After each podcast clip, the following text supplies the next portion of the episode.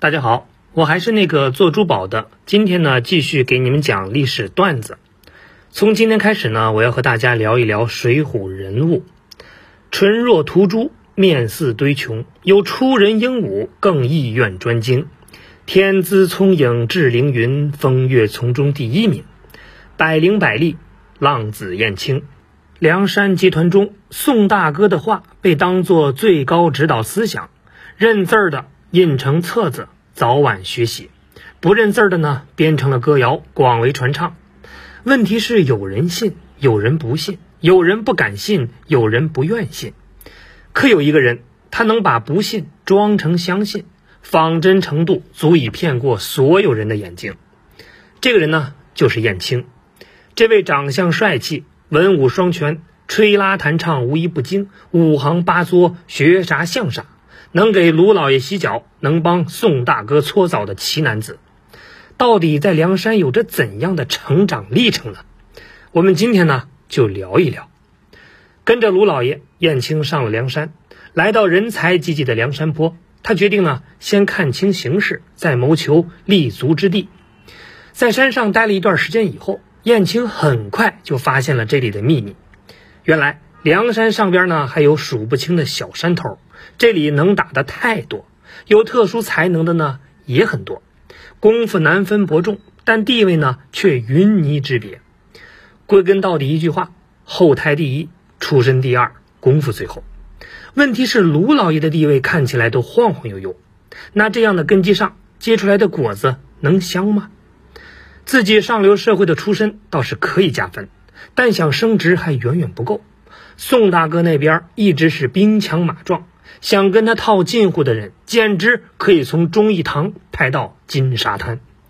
这其中呢，李逵是当之无愧的 Number One。他不仅自己和宋大哥近乎，总说自己是大哥的影子。他还非常有领地意识，一旦发现其他人有靠近宋大哥的意图，立马冲上去咬人。就算对方告状，大哥呢也会宽厚的一笑：“哎，别跟黑丝一般见识。”这一切呢，燕青都看在眼里。他眼睛转了转，想出了办法。记得呢，有个叫乔布斯的洋人曾经说过：“需求都是被人创造出来的。”从此呢，燕青有事儿没事儿就找李逵玩。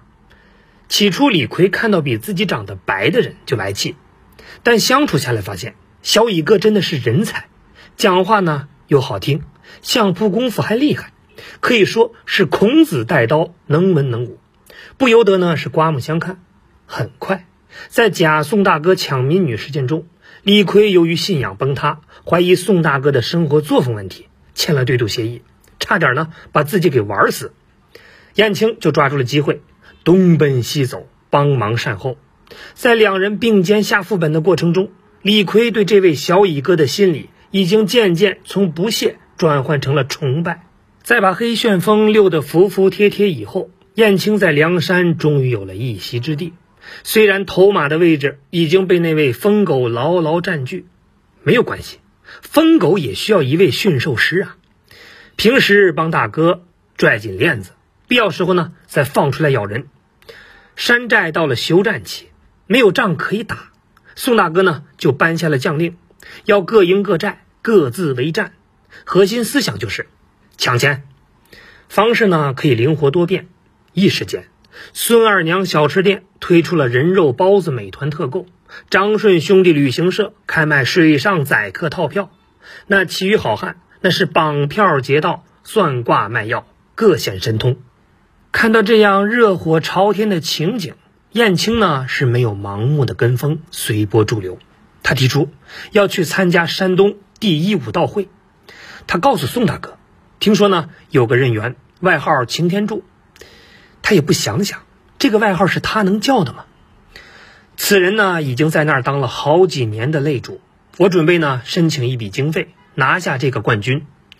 宋大哥很费解，他说：“小乙，兄弟们都在想办法赚钱，你怎么反过来要钱呢？”燕青是不慌不忙的解释：“好酒也怕巷子深，老百姓总听说梁山厉害，到底是不是厉害？”他们不知道，具体有多厉害呢？他们更不知道。我这次去要把他打败，只是其一，更重要的是要树立咱们的企业形象。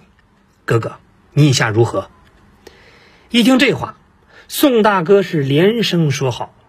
这时候，铁面孔裴宣不合时宜的问：“那这个月小乙的考勤怎么记？”军师吴用不快的一挥手：“这还用说，因公出差啊。”于是呢，接下来燕青就有了属于他的梁山高光时刻。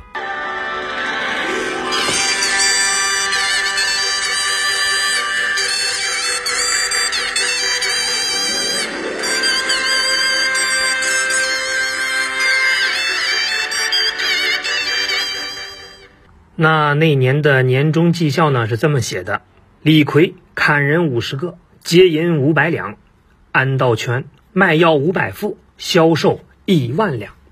燕青呢，山东第一武道会冠军，为梁山赢得了极佳的口碑，大幅度提升了梁山的企业形象。